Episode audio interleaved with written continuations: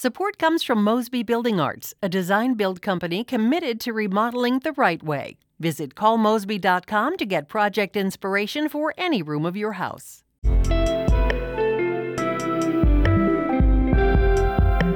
From the St. Louis Public Radio Newsroom, this is The Gateway. It's Friday, February 9th. I'm Jonathan Ahl. A congressional race in southern Illinois pits two far right Republicans against each other in a battle of who's further to the right. Well, who is this Mike Bost? What's he done? And I never get an answer for that. Our real issue is to try to gain ground where we can gain ground and actually govern. A preview of the GOP primary in Illinois' 12th congressional district coming up on the Gateway. The organizer of a bid to ease Missouri's abortion ban is shuttering an initiative petition campaign. St. Louis Public Radio's Jason Rosenbaum says the Missouri Women and Families Research Fund measure was seen as a more modest alternative. Jamie Corley was trying to get enough signatures to present voters with a measure legalizing abortion up to 12 weeks of pregnancy and creating exceptions for rape, incest, fatal fetal abnormalities, and health and safety of the mother.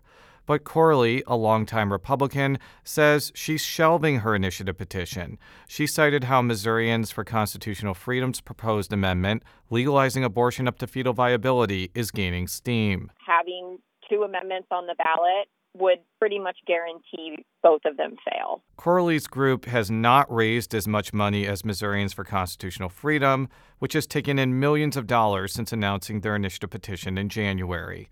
I'm Jason Rosenbaum, St. Louis Public Radio. Descendants of enslaved black people who helped build Jesuit missions in Missouri, including building St. Louis University, say the institution owes them up to $74 billion for unpaid labor. Descendants of the St. Louis University enslaved held a press conference yesterday at SLU asking the university to work toward racial healing. The family says SLU has not included them in any restorative justice efforts since 2021. Areva Martin is the descendants' attorney. We are calling on you today, St. Louis University, to give the descendants of Henrietta Mills a real and substantive role in the pathway forward. University officials say the institution has been slow to reconcile and is looking to work with the descendants to repair past harms. Students and alumni at Lincoln University in Jefferson City are demanding accountability from their board of curators after the suicide death of their former vice president of student affairs. Caitlin McElwain has more on the student protest yesterday and their efforts to remove the board and university's president. Dozens of students and alumni at the Lincoln Board of Curators meeting held up pictures of Antoinette Candia Bailey as they made their demands. They wore t shirts that read, Karma is a beast. Students say that line was in Candia Bailey's final email that called out President John B. Mosley's alleged harassment.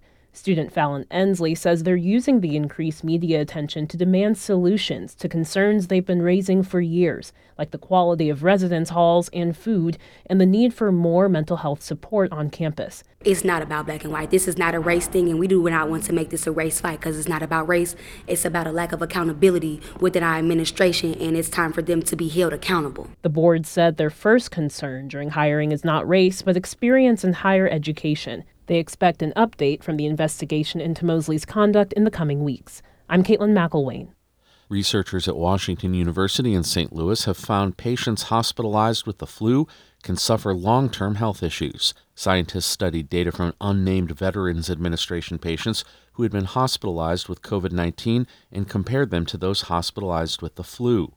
They found that while COVID 19 patients had higher rates of long term health problems, some flu patients had breathing problems for months.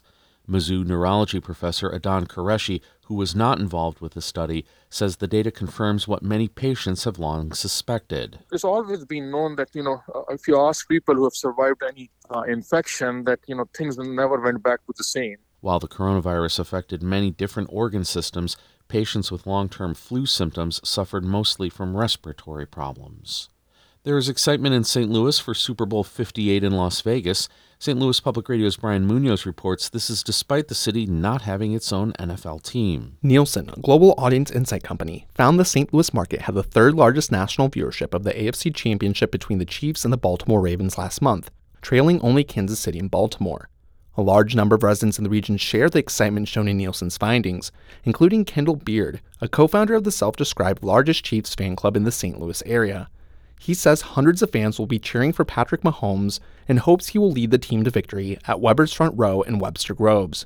We yell and scream together. We do the things at the bar, kind of like they do at Arrowhead, and it just brings everyone together. It makes it a special place. The Chiefs take on the San Francisco 49ers Sunday evening at 5:30. I'm Brian Munoz, St. Louis Public Radio.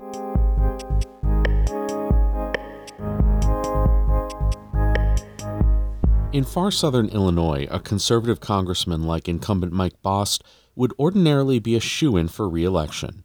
But he faces a serious challenge in the March 19th primary from a fellow Republican who says Bost's voting record isn't good enough, even though Bost was in line with former President Donald Trump 94% of the time. Alex Degman reports.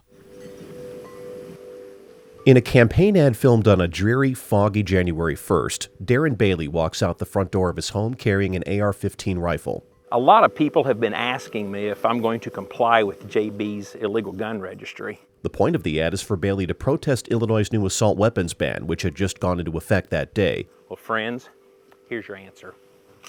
Bailey takes aim and shoots at a piece of paper tacked to a tree that said, I will not comply.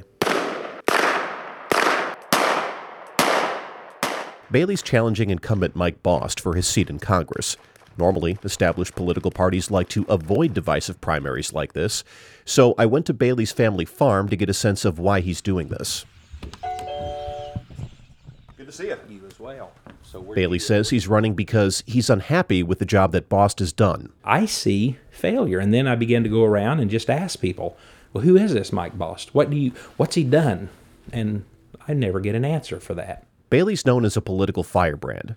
He made a name for himself in Springfield as a state representative and state senator, and won the Republican nomination for Illinois governor in what was an expensive and competitive primary. He even got Donald Trump's endorsement in that race, which may have helped him win the primary, but not in November. Bailey lost badly to Democrat J.B. Pritzker, which led here. Bailey running for a seat in Congress that's already held by a reliable conservative. Bailey says Bost is out of step with the party, though, saying Bost supports background checks and regulating bump stocks. Plus, Bailey says Bost has been ineffective. Might have thrown some papers up in the air 10 years ago, or maybe last year, they don't know. Bailey's referring to Bost's viral moment. I feel like somebody trying to be released from Egypt. Let my people go! My God, they sent me You can't hear it, but Bost throws a stack of paper in the air and tries to punch it out of exasperation. It was a rare moment of theatrics for Bost back when he was a lawmaker in Springfield, and he lost his temper with Democrats who controlled the legislative process. Now that he's in Washington, Bost says frustrations still boil over, but he's not being an obstructionist. One thing's for sure when you express a strong opinion, you've got to be willing to work to make the changes, not just to say, I've got a strong opinion. Bost entered Congress in 2015. He says his main issues in Washington are ag, infrastructure, and veterans, and he's introduced 85 bills, five of which have become law. He calls himself a governing conservative. Our real issue is to try to gain ground where we can gain ground and actually govern from the small majority that we have. And while he doesn't use Bailey's name, Bost does take shots at his primary challenger. Unfortunately, we have people that are more interested in being on social media to get likes on social media and also who work to get on a 24 hour news network. In this deep red district, whoever wins the March 19th Republican primary is likely to win the November general election. But Bost is still fighting for political survival against his own party, with Trump potentially leading the ticket this year.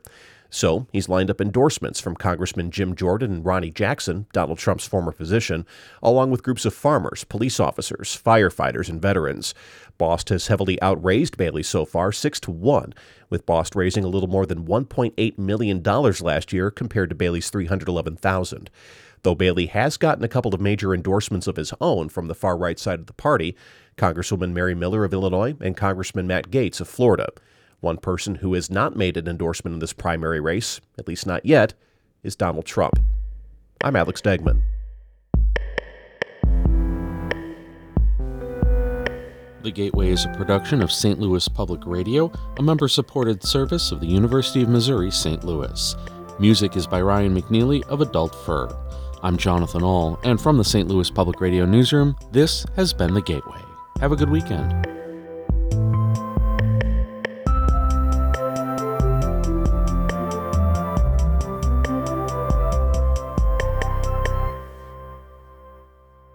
Support comes from the Missouri Forest Products Association, providing more than 41,000 jobs in the production of wood pallets, railroad ties, white oak barrels, hardwood floors, and more. Details at choosewood.com.